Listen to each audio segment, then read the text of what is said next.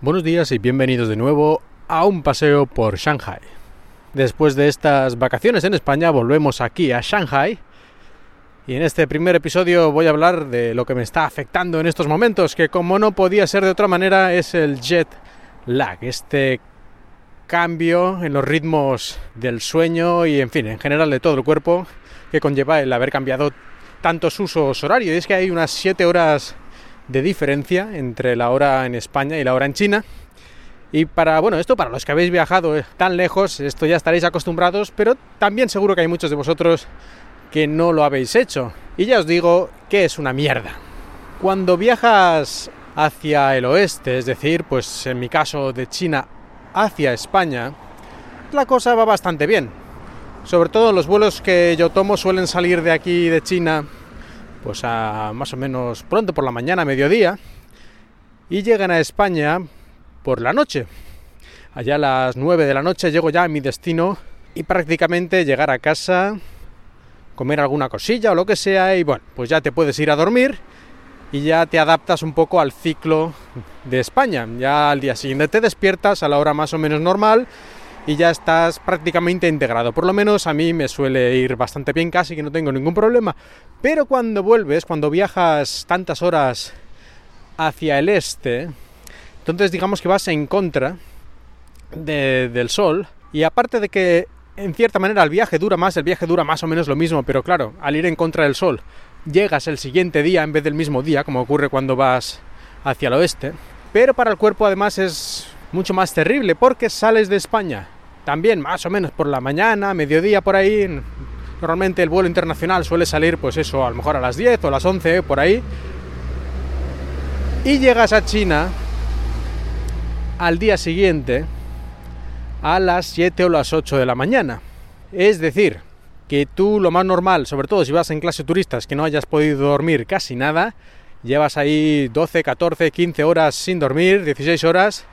como si hubieras estado toda la noche despierto en España, más o menos, y cuando llegas aquí encima no te puedes ir a dormir tranquilamente, como ocurría en el caso que he explicado antes, y ya te adaptas al ciclo, sino que al contrario, llegas aquí cuando acaba de empezar el día, y la manera en la que se supone que hay que afrontar esto es no irte a dormir hasta que sea la hora normal de irte a dormir. Es decir, tienes que estar despierto todo ese día, hasta que por lo menos sean las 9 de la noche o algo así, antes de irte a dormir, y no tener la tentación de hacer una siesta, echar una cabezadita y tal, porque aunque eso apetece muchísimo y prácticamente es que te vas quedando dormido por las esquinas, eso va a ser, como se suele decir, peor el remedio que la enfermedad.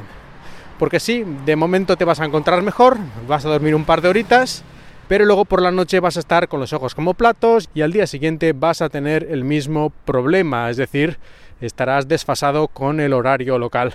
Y si sigues haciendo lo mismo, podrías estar una semana así echándote siestecitas y por la noche despierto y al día siguiente mal otra vez, sin adaptarte, o te costará mucho más adaptarte al horario local. Así que, aunque es muy duro, hay que intentar no dormirte durante todo ese día después de llegar a China, y lo mejor para no dormirte es ir afuera, estar en la calle, si hace sol muchísimo mejor, y hacer actividades pues más o menos entretenidas, lúdicas, nada que sea así muy peligroso, porque claro, como estás un poco atontado por el no haber dormido y por el cambio horario y todo esto, cosas que sean seguras, no te vayas ahí a hacer una carrera de coches ni nada parecido.